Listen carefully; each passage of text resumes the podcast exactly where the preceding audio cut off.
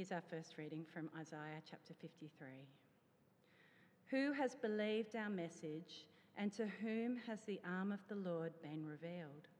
He grew up before him like a tender shoot and like a root out of dry ground. He had no beauty or majesty to attract us to him, nothing in his appearance that we should desire him. He was despised and rejected by mankind, a man of suffering and familiar with pain. Like one from whom people hide their faces, he was despised, and we held him in low esteem. Surely he took up our pain and bore our suffering, yet we considered him punished by God, stricken by him and afflicted. But he was pierced for our transgressions, he was crushed for our iniquities. The punishment that brought us peace was on him, and by his wounds we are healed. We all, like sheep, have gone astray. Each of us has turned to our own way, and the Lord has laid on him the iniquity of us all. He was oppressed and afflicted, yet he did not open his mouth. He was led like a lamb to the slaughter, and as a sheep before its shearers is silent, so he did not open his mouth. By oppression and judgment he was taken away, yet who of his generation protested? For he was cut off from the land of the living, for the transgression of my people he was punished. He was assigned a grave with the wicked and the rich with the rich in his death, though he had done no violence, nor was any deceit in his mouth. Yet it was the Lord's will to crush him and cause him to suffer. And though the Lord makes his life an offering for sin, he will see his offspring and prolong his days, and the will of the Lord will prosper in his hand. After he has suffered, he will see the light of life and be satisfied. By his knowledge, my righteous servant will justify many, and he will bear their iniquities. Therefore, I will give him a portion among the great, and he will divide the spoils with the strong, because he poured out his life unto death and was numbered with the transgressors. For he bore the sin of many and made intercession for the transgressors. And now Acts chapter eight. Now an angel of the Lord said to Philip, Go south to the road, the desert road, that goes down from Jerusalem to Gaza. So he started out, and on his way he met an Ethiopian eunuch, an important official in charge of all the treasury of Kandake, which means queen of the Ethiopians. This man had gone to Jerusalem to worship, and on his way home was sitting in his chariot reading the book of Isaiah the prophet. The Spirit told Philip, Go to that chariot and stay near it. Then Philip ran up to the chariot and heard the man reading Isaiah the prophet. Do you understand what you are reading? Philip asked. How can I, he said, unless someone explains it to me? So he invited Philip to come up and sit with him. This is the passage of scripture the eunuch was reading. He was led like a lamb, a sheep to the slaughter, and as a lamb before its shearer is silent, so he did not open his mouth. In his humiliation, he was deprived of justice. Who can speak of his descendants? For his life was taken from the earth.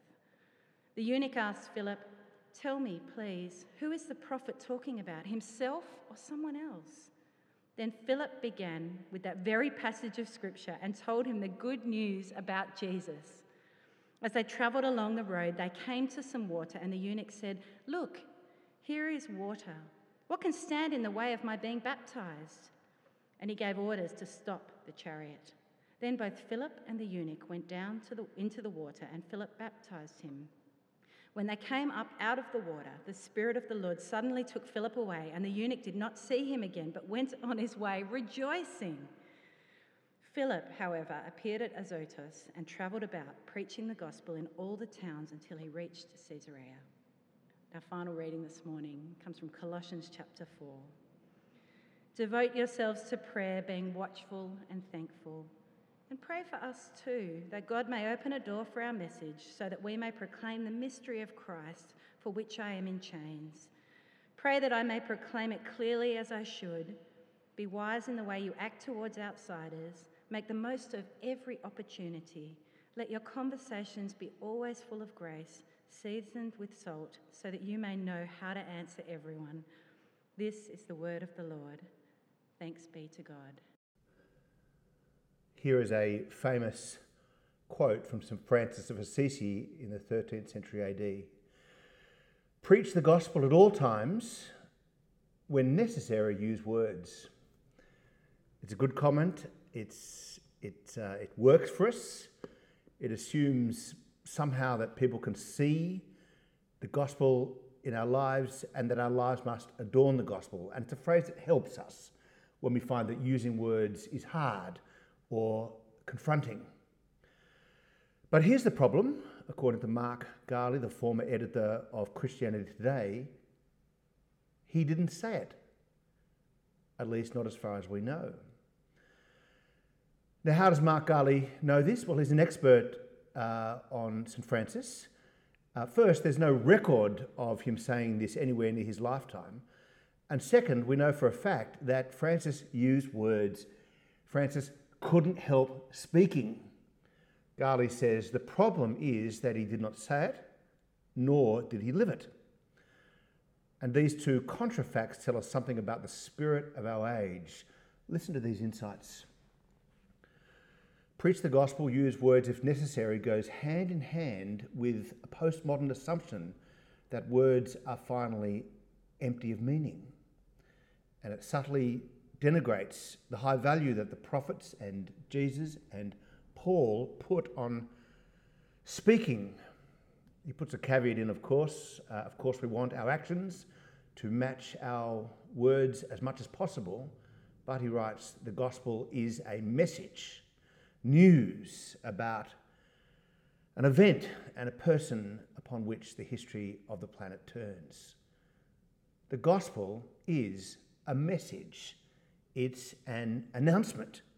If I can put it this way, there's no point in winning a great war and not letting the oppressed know about it.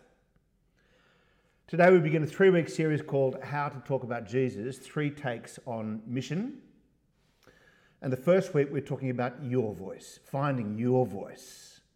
Next week we're going to talk about Christ's passion, which is our model.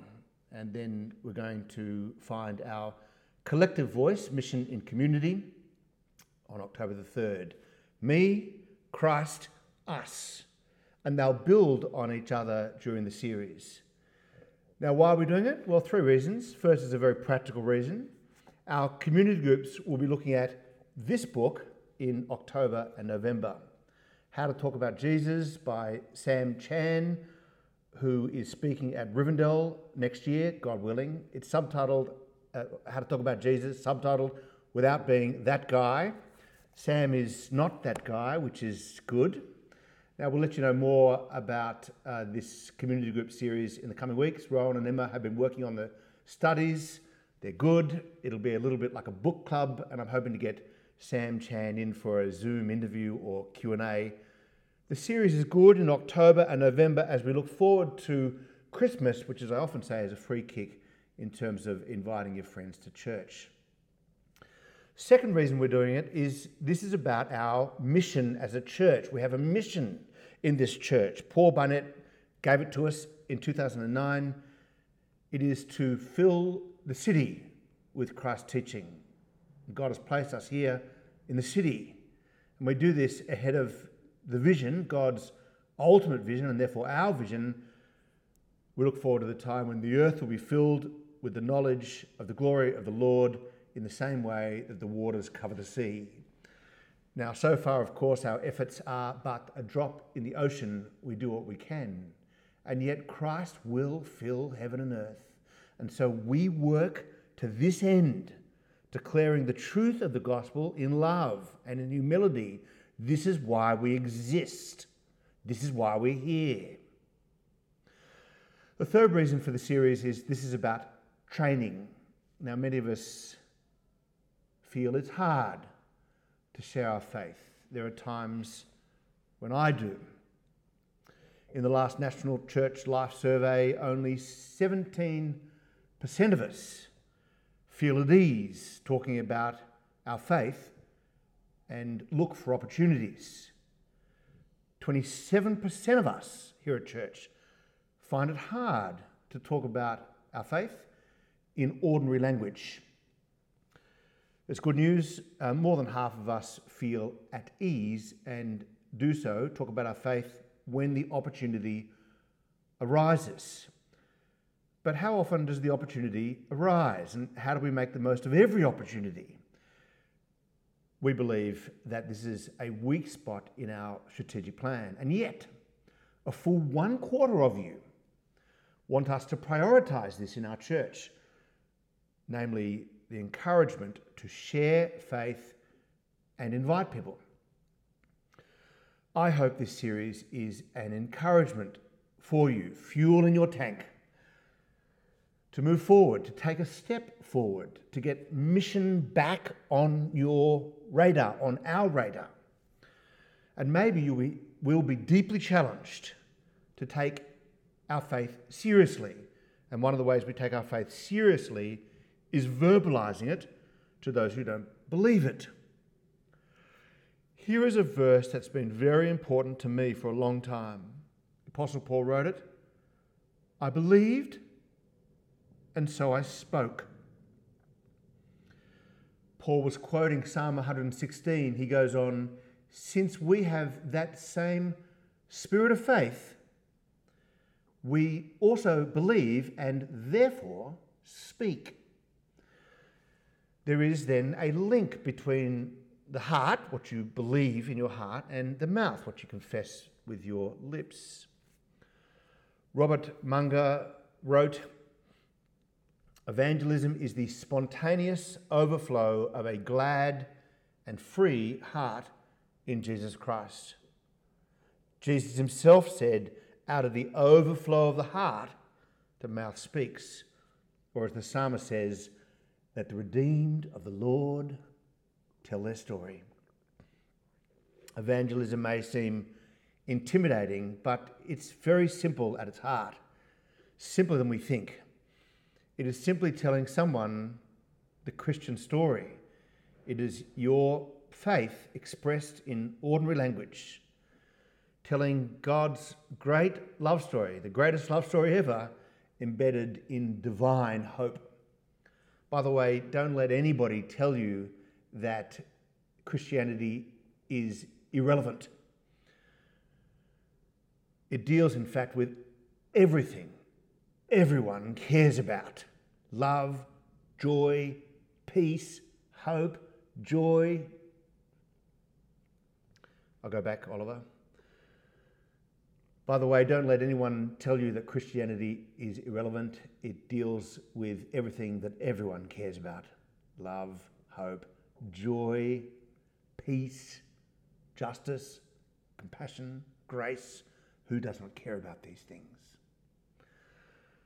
The word evangelism means declaring the good news or the gospel of Jesus Christ. Uh, the Greek word from which it's derived is the word euangelion, and it means grand news, uh, news announced with joy, like the end of World War Two, like the birth of a future queen or king, like the pandemic is over or your debt is cleared. Since the day of Pentecost, people have been sharing the faith, and someone shared the gospel with you, and someone shared it with them, and someone shared it with that person. That means that if you had God's knowledge of the world, your faith could be traced to that upper room on the day of Pentecost, like a family tree. And we know that part of our deeper discipleship here at church is that we learn a gracious witness. In the Bible, evangelism is done with joy, humility, and confidence, as opposed to doing it out of guilt or arrogance or out of fear. And that's because we aren't selling anything. Robert Halverson, evangelism is not, not salesmanship. It is not urging people, pressing them, coercing them, overwhelming them, or subduing them. Evangelism is telling a message. It is reporting good news. Some of us have F S L, faith as a second language. It's a bit like E S L, English as a second language. Maybe you became a believer when you're an adult and you feel like you don't have the words. But, you know, someone famously said, evangelism is just one beggar telling another beggar where to find food. No sense of superiority, no expert voice, just good news. And in a world where people spread ideas with the actual sword, with coercion, Christians have only one weapon, a message delivered with love. Persuasion for sure, sure, but out of gentleness and respect. It's very simple. I once was dead in my sins, but God made me alive in Jesus Christ. I once was broken.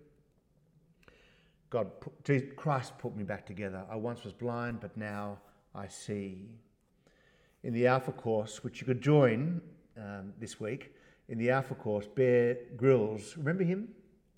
He says this, uh, people ask, doesn't that make faith like a crutch? Maybe, but what does a crutch do? A crutch helps you stand, makes you stronger. In that case, sure, I need that. But especially when it's so much more than that. This faith inside me, he writes, is also like a backbone, helping me to stand tall and helping me be strong when I'm really up against it. Not a crutch, but rather a backbone. I'm keeping that for when I speak to someone about Jesus. To lead into the series, I've got the simplest of messages from Acts eight, this drop-dead stunning example of personal evangelism, Philip and the Ethiopian, depicted here by Rembrandt. Saint Philip's, of course, was named after Philip uh, in this chapter. Here in Acts eight is one of the earliest accounts of personal evangelism. No coercion, one-on-one, no sword, no politics, just one beggar telling another beggar where to find food.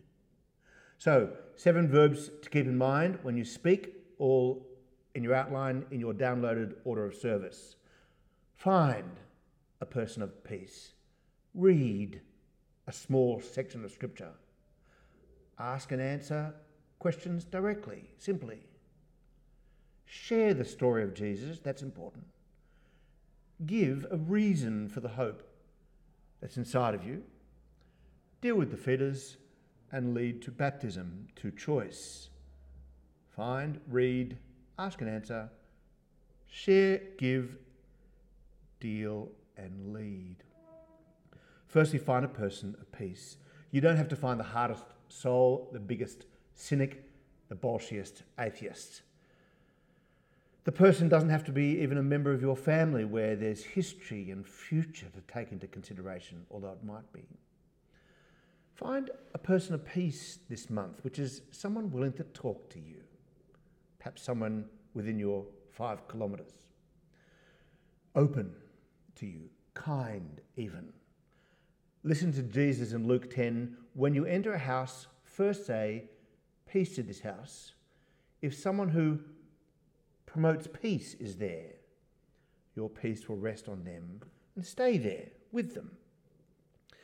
In Acts chapter eight, God leads Philip to a person of peace. You can see that in verse twenty-six. Now an angel of the Lord said to Philip, go south to the road, the desert road, that goes down from Jerusalem to Gaza. That, of course, is a real road, not a fictional road.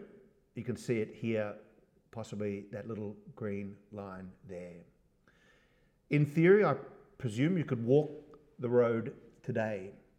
It's about ninety kilometres, a little more, although good luck crossing the border into the Gaza Strip. Even Google Maps wouldn't let me do that.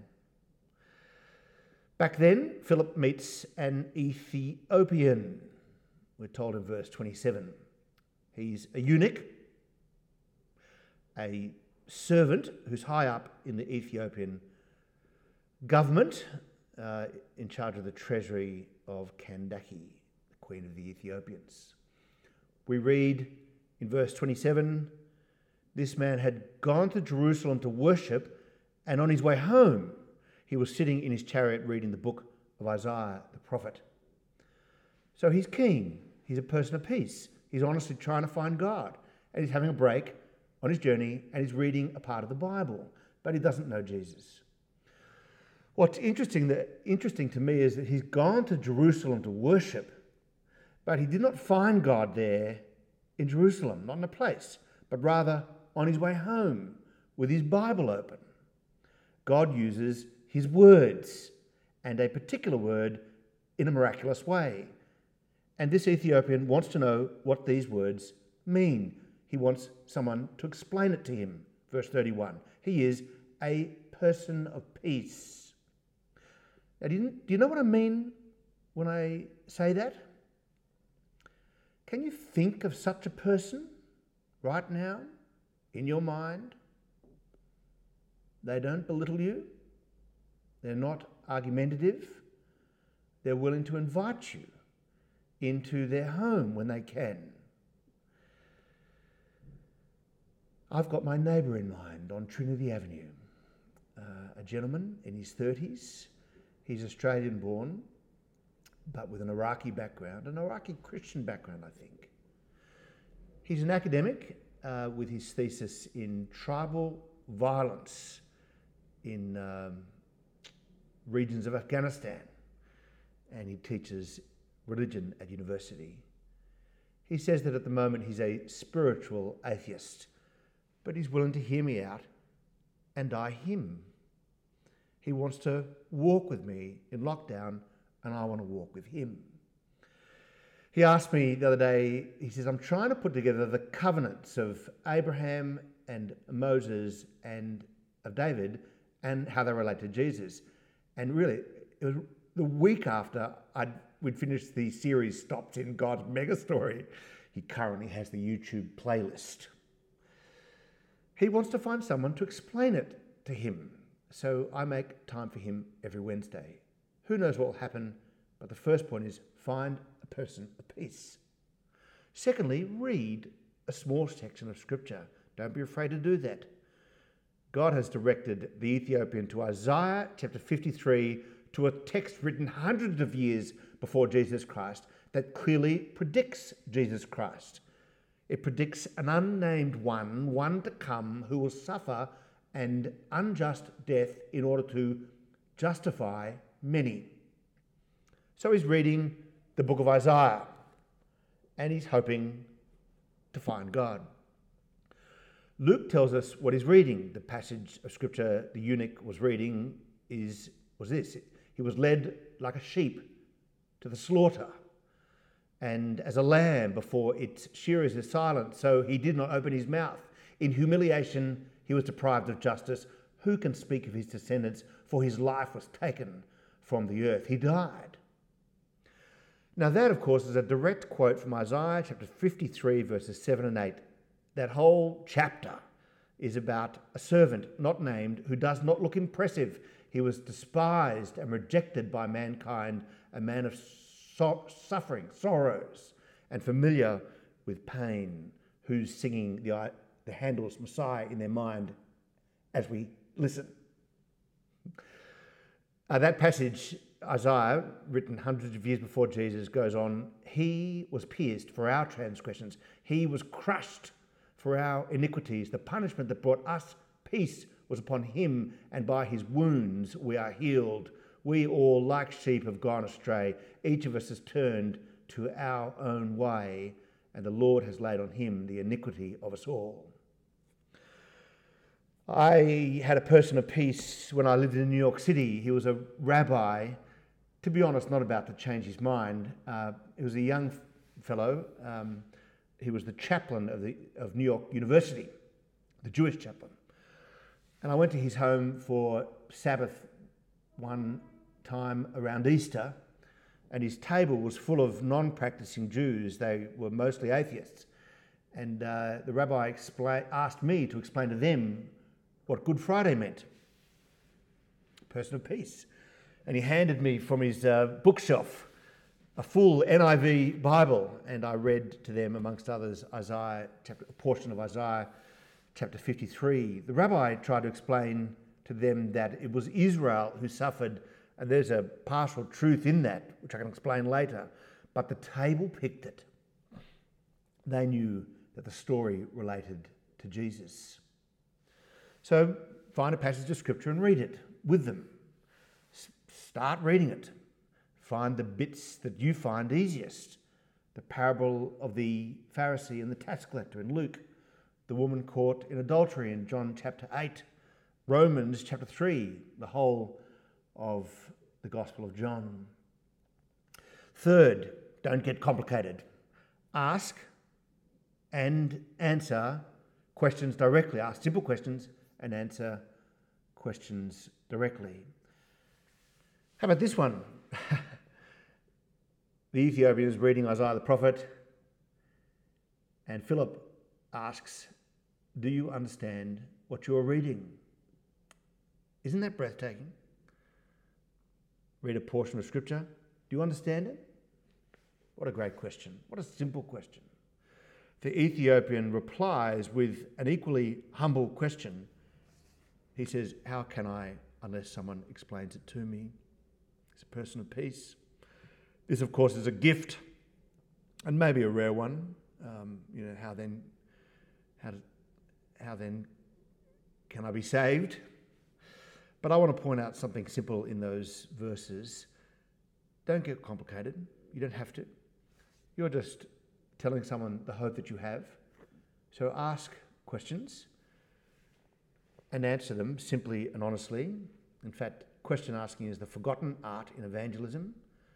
And when you answer questions, you know, a legitimate thing to say is, "Look, I'm not sure, and uh, maybe we can arrange another time to, uh, as I, we could dig a little bit into the question that you're asking."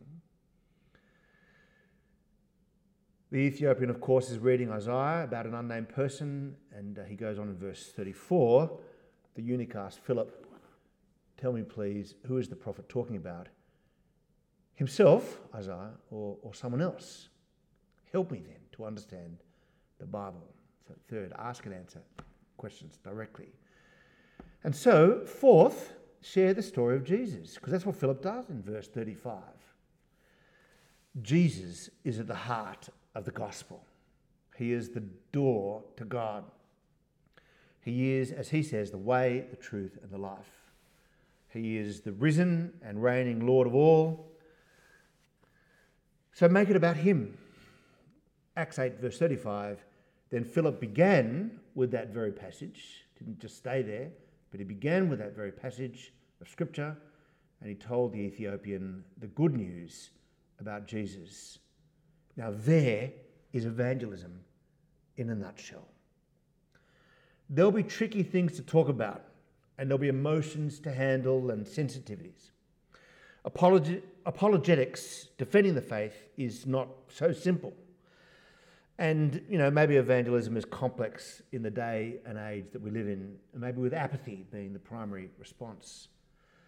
But don't get above this simple truth from the late J I Packer.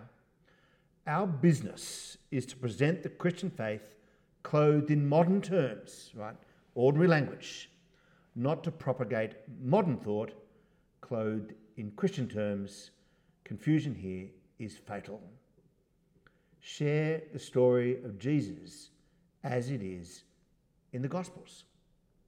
Fifth, give a reason for the hope that you have, that's in you. Peter writes this, "In your hearts revere Christ as Lord and not Caesar or any other boss." Always then be prepared to give an answer to everyone who asks you to give the reason for the hope that you have.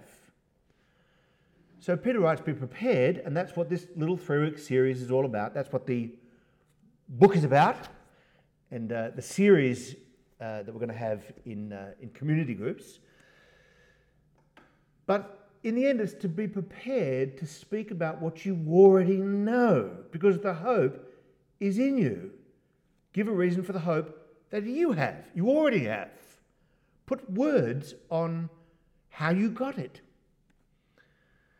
Now, he's gifted with words, of course, but veteran journalist Greg Sheridan has done just that with this book. It's called Christians: The Urgent Case for Jesus in Our World. But if you pick it up, it's really just a couple of hundred pages of Sheridan putting himself out there, giving a, a reason for the hope. that he has because someone asked him. Sixth, deal with defeatists. What do I mean? Well, a, a defeater belief is a thing. A defeater belief is a belief that someone has already that trumps everything else. It is a prior conviction that rules out all other be- beliefs. You think you're laying, you know, an ace of hearts, and they lay down their little four of trumps and they walk away. A stumbling block, if you will. An example, a person has a prior belief, God doesn't exist, nothing you say will persuade them. You explain to them how God became one of us, but it is dismissed. Their prior belief defeats the gospel. Or miracles can't happen. So explain the resurrection, but it is dismissed out of hand. The church has hurt minorities, or it's hurt me. There's sort of an emotional defeater belief. You explain that God's love is in, infinite, but it is ruled out of hand because of a prior conviction. Now, there's not a skerrick of a defeater belief in this Ethiopian, but I'm adding it in here because it's important. Part of learning to evangelize will be answering these defeaters.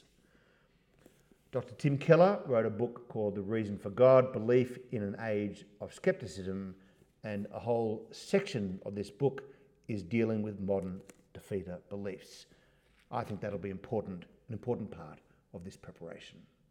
Seventh and finally, lead to baptism, by which I mean lead them to make a decision. Don't leave them hanging. Do you agree that this story in Acts chapter eight is a good one? In verse thirty-six, as they travelled along the road, after having read the Bible and Philip explaining about Jesus, they came to some water. And the eunuch said, look, here is water. What can stand in the way of my being baptised? It's a rhetorical question. The answer is nothing can stand in the way of him being baptised. And the Ethiopian gave orders to stop the chariot, stop it now. Then both Philip and the Ethiopian went down into the water and Philip baptised him. He immersed him in water, but in the end he immersed him in Christ Jesus uh, by faith. What this means is that the man made a choice to follow Jesus. He trusted him in that moment. He found God on the road to Gaza. He found Jesus Christ and made a commitment to follow him. And no doubt he then brought the gospel to the Queen's household back home in Ethiopia. This here is a person giving their life to Jesus Christ. Philip wanted it, and this is what we want. C S Lewis once wrote, in, you know, in classic Lewis style, the salvation of a single soul, a single, a single human, is more important than the production or preservation of all the epics and tragedies in the world. Perhaps Lewis had Luke fifteen in mind. Rejoice with me, I have found my lost sheep. I tell you that in the same way that there will be more rejoicing in heaven over one sinner who repents than over ninety-nine righteous people who do not need to repent. So, over time, find your voice. Join your community group to do the series we're going to look at. There's gifting here, of course, and we're going to, we're going to talk about that over in, in the coming weeks, but f- still, find your voice. And let me leave you with another potential challenge from St Francis of Assisi, something he also never said. Preach the gospel at all times, and because it's necessary, use words. Let the redeemed of the Lord tell their story. Amen.